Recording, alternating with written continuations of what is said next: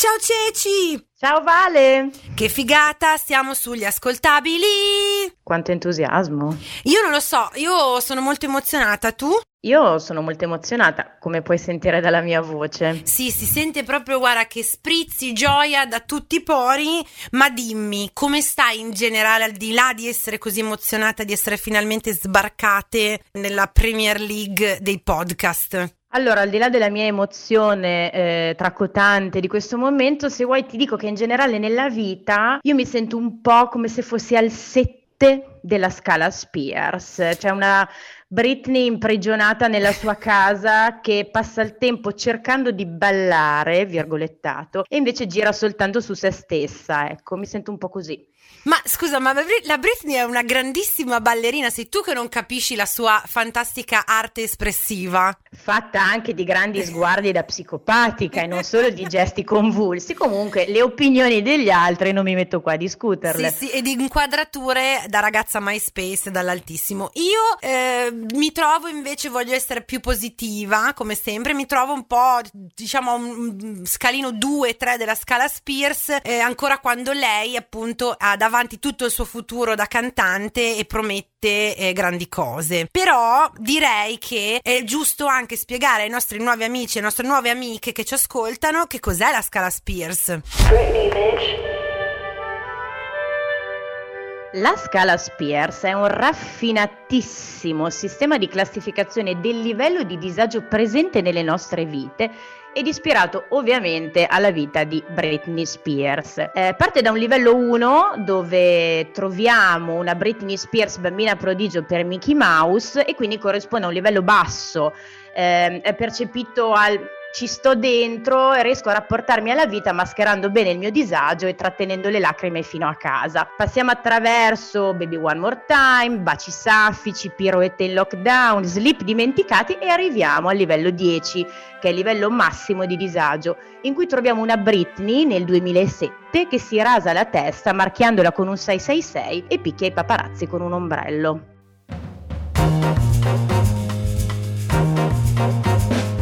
Gli ascoltabili presenta il podcast del disagio. Condividere la sfiga sotto la guida delle stelle.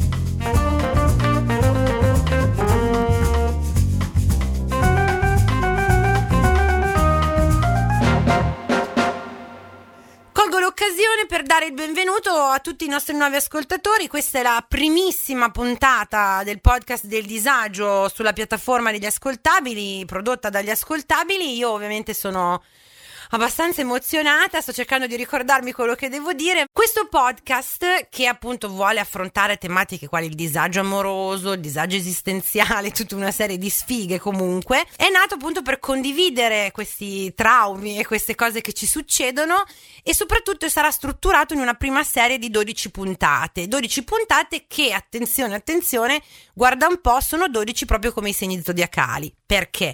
Perché noi vedremo di analizzare la sfiga, di giustificarla, di esorcizzarla, insomma di darci qualche spiegazione oltre alla nostra disperazione, parlandovi, imparando a conoscere quelli che sono i segni zodiacali, che guarda un po' sono proprio 12. Attenzione perché la cosa importante anche è che i racconti che vi andremo a fare nell'arco di queste 12 puntate sono racconti veri, cioè non sono racconti scritti, messi a posto, inventati per l'occasione, sono storie di sfiga vera.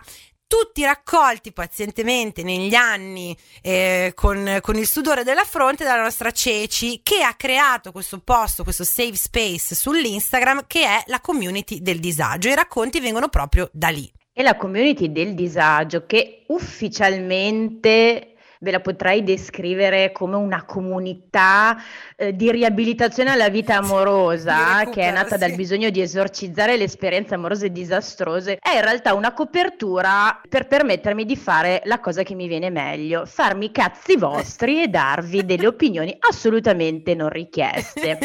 Spesso Do- sono richieste. Talvolta sono opinioni richieste, eh. talvolta sono opinioni non richieste. C'è da dire che quando vi approcciate alla community e condividete condividete con noi una storia, vuol dire che siete pronti eh, anche a superarle in un qualche modo e l'unico strumento che noi abbiamo a disposizione è l'ironia. Quindi vuoi introdurci, senti che mi sfrego le mani, l'argomento di oggi? un argomento che ci sta molto a cuore, non perché lo abbiamo utilizzato per svariate ore, eh, ma comunque abbiamo scelto di parlare di Tinder, che è il re delle dating apps. Allora, siamo tutti pronti a giudicare gli incontri online, però ragazzi, le dating apps spuntano come funghi. Io devo dire che le ho provate un po' tutte, non so tu, però eh, mi sono affezionata poi solo a Tinder perché ha un utilizzo molto mm, semplice, a prova di scemo. Da una parte eh, c'è un cuore e quindi dici ok, mi piaci, dall'altra c'è una X che vuol dire no, non mi piaci e il gioco è fatto. Nella mia avventurarmi nelle varie dating app, però ti parlo ormai di tre anni or sono, e il mio rapporto con Tinder funzionava più o meno come una relazione, cioè mi sentivo ottimista, speranzosa verso il futuro, lo installavo, eh, poi venivo quasi schiaffeggiata dai eh, messaggi di uomini un po' particolari, se vogliamo, che non erano proprio dei principi, ecco, adesso non sto qua a citarvi quello che mi chiedevano, però era chiaramente a sfondo sessuale e neanche troppo invitante, quindi poi lo disinstallavo e mi rinchiudevo così nel mio, eh, nella, nella, mia cavernetta, no, con il mio cane a dire no, no, ma io starò qua, non esco più, va bene così, sto da sola per sempre. Poi lo reinstallavo e via che, che si andava per questo ritmo qua di togli, disinstalla, reinstalla, disinstalla, reinstalla, finché un giorno non l'ho tenuto. Dunque, Ceci, io direi che possiamo andare a vedere cosa ci dice la, la, la nostra mh, fantastica community del disagio riguardo a Tinder. Riguardo a Tinder, possiamo anche far finta di dover spiegare che cos'è a chi non l'ha mai usato, ma guarda, sì. quelli che dicono che non l'hanno usato stanno mentendo. Ehm, comunque è un enorme album di figurine online di persone pronte ad essere selezionate per accoppiarsi o per far finta di avere ehm, un'amicizia, quindi si fa finta di uscire a bere qualcosa in amicizia e abbiamo mh, menzionato prima ci sono due tasti, se una persona ti piace schiacci il cuore verde e vieni messo in comunicazione. Se piaci anche all'altra persona, altrimenti semplicemente scarti con una X. Mm. Quindi super easy. Rifacendomi alle foto, io posso solo portare la mia esperienza eh, di donna che scorre o ha scorso, perché ho smesso, anche se mi manca, ehm, foto di maschi, maschi italiani, ehm, diciamo così, di media età. Guarda come sono stata precisa. Ti leggo le mie annotazioni. Foto di nudi davanti allo specchio o selfie in ascensore. Quelli che mostrano solo i dettagli, a volte intimi o bicipiti scolpiti quelli che mettono solo il loro mezzo di trasporto e ne vanno molto orgogliosi, generalmente o è un Audi, una BMW oppure una moto. Sì, la moto, la moto è un grande classico e peraltro ci sono, cioè magari sono capaci di mettere la foto profilo solo moto e solo una, in cui loro sono lontanissimi con tutto il, l'outfit matchato con la moto, tra l'altro. Io però non vedo niente di te, chi sei, cioè la tua faccia, se mi fai schifo, non lo vedo assolutamente. No, ci sono anche quelli che hanno la foto dell'orologio appoggiata al volante. se ti è capitata. Sì, adesso e... mi ci fai pensare, sì, sì, sì, mi è capitato. E nella lista ci sono anche quelli che mettono foto in cui sono insieme a figli e moglie, talvolta eh. tagliate via o talvolta sono rimaste lì, dipende dal livello di pigrizia e da livello soprattutto di eh, generazione boomer che non sanno assolutamente tagliare le foto o rimuovere soggetti dalle foto. Abbiamo gli amanti dei gatti e poi una grande categoria infinita e sconfinata di uomini che fanno sport estremi e che vanno a pesca. Ok, e yeah. sono tantissimi e sono tutti in posa che mostrano il pesce appena catturato. Pesce intendo proprio pesce, non il loro membro, ma mostrano ehm, il frutto della loro pesca. Comunque, noi eh, ragazze che abbiamo solo eh, selfie ammeccante misterioso, selfie in costume da bagno, selfie sorriso, selfie con cane, selfie con bicchiere di vino, ci troviamo eh, davanti a queste figurine e dobbiamo scegliere quantomeno il meno peggio per iniziare questa nostra avventura ehm, nella dating app. Sì, eh, io non so tu con che fotografie ti sei approcciata su Tinder, ma io per essere eh, di un'onestà intellettuale limpidissima ho messo una foto in pigiama. Io dunque sto cercando di ricordarmi, allora ce n'era sicuramente quella eh, tipo ehi non sono una tipa facile, nel senso eh, faccio qualcosa di impegnativo o di impegnato, adesso non mi ricordo, e non sono neanche una che si prende appunto troppo sul serio. Non era in pigiama, ma forse era in tuta, una roba del genere sicuramente, sì. E, e apprezzo l'onestà intellettuale. Beh, eh, c'è anche da dire che superato lo scoglio iniziale della scelta della fotografia, poi scorri un attimo sotto, pensi di aver trovato la foto giusta e c'è la bio che bisognerebbe aprire un'altra parentesi infinita dove si trovano cose aberranti, perché magari tu stai per schiacciare il cuore verde e c'è eh, una sfilza di no, no bassi, no rossi, no barba, no voto a sinistra, no birra, no vino, no maiale e tu dici eh, vabbè, eh, allora un clicco perché mi sono preso paura. Io non uscirei mai in una, una, in una, serata con un cartello davanti che dice no barba, no vegan, no eh, voti a sinistra, no musica rock. Magari gli dai una chance. Sicuramente sono stata anche troppo eh, comprensiva in molti casi della mia vita, però sì, sono un po' troppo severe queste bio. Io eh, volevo dirti che tra tutte le storie che ho raccolto eh, di Tinder dalla community, ho deciso di raccontarne una ehm, che abbiamo voluto intitolare L'ambiguo.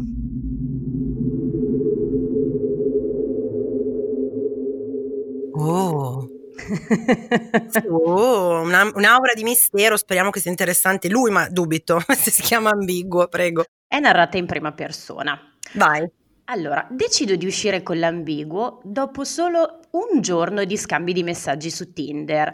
Attenzione che a volte su Tinder sembrano tutti interessanti e tutti getti con un mare di aspettative in questa cosa che ovviamente verranno tutte eh, poi disilluse, ma insomma ci arriveremo. Ok. Ero spinta da un immotivato entusiasmo per interessi comuni. Mi aspetta fuori da un locale di musica live. Si parla, è carino, timido, mi offre da bere e mi bacia prima ancora che io abbia il tempo di capire se mi piace o no. I oh. gin lemon fanno il resto. Mi invita a casa sua, io resto a dormire. Segue del sesso di mediocre qualità e la mattina dopo devo gestire l'imbarazzo di trovarmi nuda a casa di uno sconosciuto e usare Google Maps per capire in che parte del mondo mi trovo. Alzi la mano a chi non è mai capitato. La settimana successiva vengo subissata di messaggi. Mi fai provare delle sensazioni che non provavo da tantissimo. Mi sento di poter essere sincero con te, perché so che mi capisci al volo bah, un incessante scambio di battute che fa ben sperare in un secondo appuntamento che non tarda ad arrivare. Mi invita a casa sua, cucina, apre del vino, tutto bello, il sesso, una notte a dormire abbracciati, mi sveglio e lui ti dice sei incredibile, da dove sei uscita? La mattina dopo raccolgo vestiti sparsi e mentre fa la doccia urla fermati a dormire stamattina mentre lavoro, ti lascio delle chiavi di casa. E poi, non so, vuole anche darti la, la residenza direttamente, così se siete congiunti potete vedervi anche in zona, in zona rossa? No, tranquillo, torno verso casa mia, perché quel chiavi di casa mi aveva già instillato un po' troppa ansia la seconda settimana. Eh. Ci credo. Lui mi accompagna alla macchina, mi bacia e mi dice: Non sparire. Passa qualche giorno. Azzardo un Ciao, ci vediamo domenica prossima quando torni dal tuo viaggio. Bah, sì, forse dovrei esserci, risponde lui. Stava andando tutto bene. E infatti i messaggi si fanno radi, fino a sparire. Nessuno si fa vivo domenica, né nei giorni successivi. E qua vorrei che vi immaginaste delle foglie che cadono da un albero in bianco e nero. e uno che guarda fuori dalla finestra mentre cadono le gocce e le foglie e la tristezza, ok? Cerco di mantenere la calma e digito qualcosa che possa essere pungente e dignitoso allo stesso tempo. Se non volevi vedermi, bastava dirlo, abbiamo 30 anni, ma in risposta ottengo solo un cioè no, vabbè, ma non è così, cioè io non mi comporto mai così, boh, non è tipico mio, dai, cioè ci sentiamo. E puff, come con una formula magica, quella no, ma io non sono così, puff, è sparito. Ma tra l'altro adoro la passività aggressiva del digito qualcosa che può essere pungente e dignitoso allo stesso tempo, cioè ci sto male da Dio, non ce la posso fare a vivere, però non ho bisogno di te, non me ne frega un cazzo, sostanzialmente, che non è mai credibile, perché se ti sto scrivendo vuol dire che sono disperata, aiutami. Esatto, e tutto quello che è rimasto di questa storia sono le spunte blu sui messaggi di lei, perché lui visualizza e non risponde, però le mette like su Instagram e qua il sipario si chiude. Eh no, questo però, questo però è, è, è, cioè è, l'offesa massima. Ma cos'è sta cosa? Perché con... Vabbè, niente, scusate, poi mi arrabbio, ma non è la storia che è successa a me. Uno di Tinder, eh, tra l'altro fuori, di fuori città, ho avuto questo piccolo, questa liaison eh, di weekend di passione, poi lui abitava al mare, quindi ti svegliavi, c'era il mare, era tutto super romantico, gemelli, apro e chiuso parentesi, mi, a un certo punto dice no, ho cambiato idea, torno con la mia ex, addio, mi gosta di bruttissimo, e poi però compare con una certa qual presenza e costanza a fare non solo a guardarmi le storie di Instagram, ma proprio a eh, farmi i mippi cosa che a me faceva cadere nel tunnel tutte le volte, di là, ma allora forse mi vuole ancora, invece no, per niente, proprio, niente, esatto. Io non so se tu hai un'idea del segno zodiacale eh, del nostro ambiguo, io potrei avercelo, però forse è meglio chiedere un parere di un esperto. Sì, anche secondo me vorrei consultare eh, la nostra Sibilla che di solito a questo punto ci guida e ci insegna e ci illumina. Anticristina, la Sibilla delle stelle.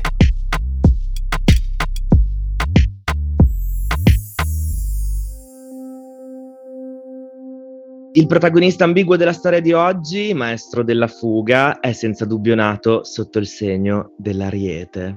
Chiunque abbia letto anche solo un articolo di astrologia che parla di questo segno, oltre alle descrizioni tecniche, si sarà sicuramente fatto abbagliare da tutta una serie di scintillanti tutti aggettivi che lo descrivono. Sulla carta l'Ariete è una persona che chiunque vorrebbe avere a proprio fianco, o almeno nella propria cerchia di amicizie. Leali, intraprendenti, sempre pronti a vincere nuove sfide, vivaci, fedeli alla propria indipendenza. Viene dipinto un quadro che, sotto l'influenza dei pianeti Marte e Plutone, lo raffigura come un eroe dei racconti mitologici, pronto a battersi con forza e coraggio per i principi in cui crede. E in parte è così, ma se la teoria ci propone un'idea piuttosto poetica dell'ariete, la realtà, come di consueto, ci riporta coi piedi per terra. Questo segno è il primo dello zodiaco e già da questo si può intuire il livello di competitività che ammorba questi amici cornuti. Gli arieti giocano per vincere, ma ancora di più il carburante che muove la loro vita è la necessità di combattere. Non importa di che natura sia la sfida, potrebbe essere una partita a briscola o una gara di linguacce con un bambino. Loro non si tireranno mai indietro, e dico mai. Mi viene in mente quella scena di Tre uomini e una gamba in cui Giovanni, fermo al parcheggio, vede dei bambini fare a gara chi fa meglio la ruota. L'ultimo bambino, dopo aver eseguito la sua, guarda gli altri e li prende in giro al canto di E io sono più bravo di voi. A quel punto Giovanni si lancia in un doppio carpiato sull'asfalto, arrivando proprio davanti al bambino, esultando. Ma vai, ma vieni, ma chi sono, eh, Pirletti, dimmi, chi sono, altro che la tua ruota. E così questa scena ci rappresenta un altro grande pregio degli arieti, la loro immensa maturità, solitamente pari a quella di un bambino di 5 anni che fa la ruota. Anatomicamente sottolineerai che l'ariete corrisponde alla testa, escludendo però il cervello. Infatti questo segno così fumantino agisce d'impulso e ha tratti caratteriali quasi irrazionali. Il coraggio nel lanciarsi nelle lotte che costellano la sua esistenza è di natura prettamente fisica, più che mentale. Il concetto di attesa è sul podio dei grandi nemici dell'ariete.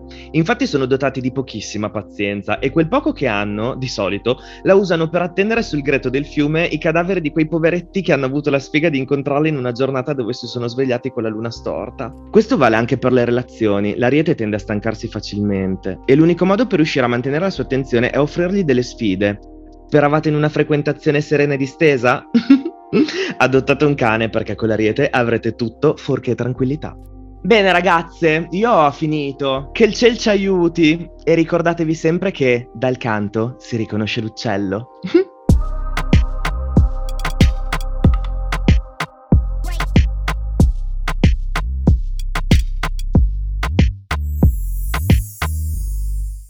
La nostra Sibilla e non sbaglia mai un colpo. Io adesso poi a sto giro sono un po' di parte, nel senso che io sono dell'Ariete, quindi non vale. O meglio, mi riconosco in tutti i pregi e non mi riconosco in nessuno dei difetti, guarda un po'. No, non è vero, in realtà sì, ci sono parecchie cose, tra cui per esempio la nostra impazienza che è assolutamente eh, ci contraddistingue, questo bisogno, questo modo nostro di essere così impulsivi. Io so, Ceci, che tu per esempio hai degli ottimi trascorsi con eh, dei partner del segno segno dell'ariete. Io ho avuto eh, un sacco di problemi con l'ariete perché il gemelli, quando è preso bene da una situazione, eh, lo scrive su degli striscioni che poi fa ehm, passare in cielo da degli aeroplani, così dice ciao mi piaci e l'ariete giustamente si spaventa e scappa e l'ho dovuto provare con uno, due, tre, quattro, cinque, venti ariete per poi capire che probabilmente non era il segno giusto per me. Ma non è che ci spaventiamo, eh? è proprio che se tu ci dici sì, ok, ci sto, boh, basta, finito l'interesse, finita la passione, ci spegniamo come dei, dei, dei, falò eh, bagnati da una secchiata d'acqua e non ce ne frega proprio più assolutamente nulla. Cioè, questo è il grande dramma esistenziale della mia vita. Io eh, vengo ardo di forti passioni che se poi sono però eh, reciprocizzate, ok, l'ho detto anche giusto al primo colpo, se sono reciprocizzate io no, basta, fine. Però dall'altro canto mi sento di dire che eh, di cose come la lealtà, siamo molto diretti, vi diremo sempre quello che pensiamo veramente, anche a costo di essere eh, un po' delle spine nel fianco, oppure sai quella volta che tu dici ma io vorrei solo un po' di conforto o essere ascoltato? No, noi è lì che vi diremo esattamente tutto quello che, non, che c'è che non va nella vostra esistenza. Però forse mi sento di dire siamo un po' meglio come amici che come partner. Hmm. Beh, io ho tanti amici del segno dell'ariete, quindi voto sì. Eh, eh, sì, sì, sì, probabilmente sì. Dunque, questo è il nostro piccolo apporto a una sorta di astrosofia più che astrologia. Noi ci teniamo ben lontane dal predire futuri. Eh, nelle poche volte che abbiamo provato a farlo è stato catastrofico. Non facciamo previsioni, vi diamo semplicemente degli strumenti per capire un pochino come eh, muovervi no, in quella che è la, la, l'astrosofia. Ogni puntata la nostra Sibilla ci parlerà di un nuovo segno, dirà le caratteristiche, eccetera, eccetera. Io direi che possiamo fare una sorta di morale. Cosa abbiamo imparato dai racconti di oggi, Ceci? Allora, innanzitutto non vi fidate delle foto di Tinder. Regola numero uno. Numero uno.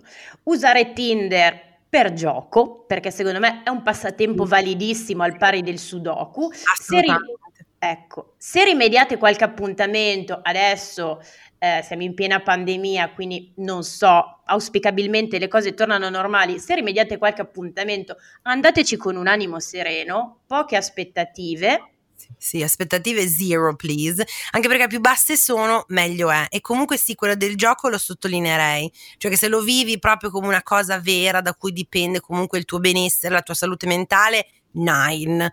Invece se lo vivi un po' come un passatempo, un hobby, allora ci sta tutto.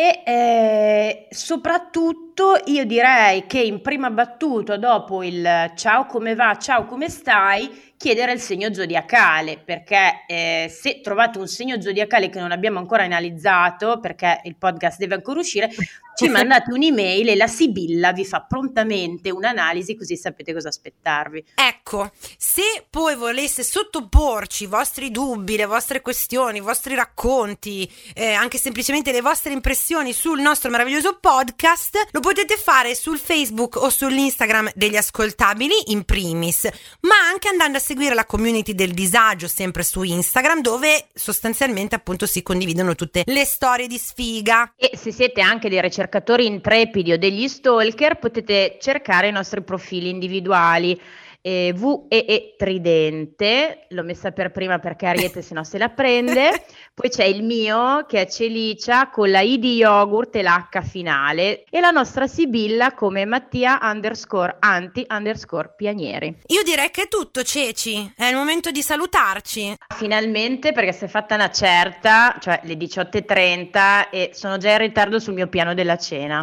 Sì scusa se ti abbiamo fatto perdere tempo, eh, comunque sappi che eh, ci sono ancora ancora 11 puntate, quindi dobbiamo trovarci alla prossima. Va bene, se proprio proprio devo, alla prossima. Addio. Ciao! Avete ascoltato il podcast del disagio. Condividere la sfiga sotto la guida delle stelle. Una produzione Gli Ascoltabili.